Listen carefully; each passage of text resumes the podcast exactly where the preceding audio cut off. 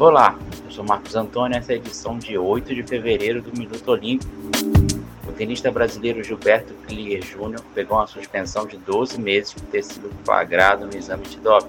O anúncio foi feito pela Agência Internacional de Integridade do Tênis nesta segunda-feira. Klier, que ganhou notoriedade recentemente por estar presente no ataque de golpistas à Praça dos Três Poderes, no Distrito Federal, foi flagrado no exame de doping no ATP Challenger da cidade do México, em 2022. Ele foi pego com a substância SARM S22, que é um agente anabólico proibido. Suspenso provisoriamente desde o ano passado, o tenista poderá voltar às quadras a partir de junho de 2023.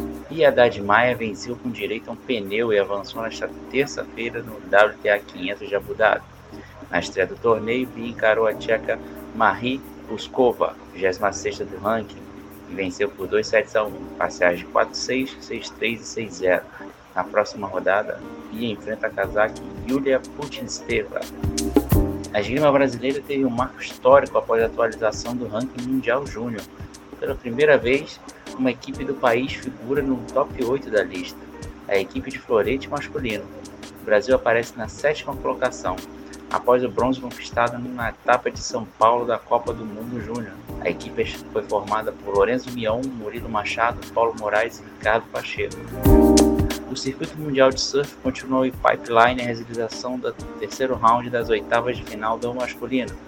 John John Flores foi o grande destaque do dia com a melhor onda do campeonato. Entre os brasileiros, Caio Belli, Felipe Toledo e João Chianca avançaram e seguem na disputa pelo primeiro título da temporada. Italo Ferreira, Samuel Pupo, Michael Rodrigues e Gabriel Medina foram eliminados nas oitavas de final. As finais do masculino e do feminino devem acontecer nesta quarta-feira. Ficamos por aqui. Ajude o Surto Olímpico para a Olimpíada de Paris doando para o nosso Pix, surtoolímpico.gmail.com. Para mais informações, acesse surtoolímpico.com.br. Até a nossa próxima edição.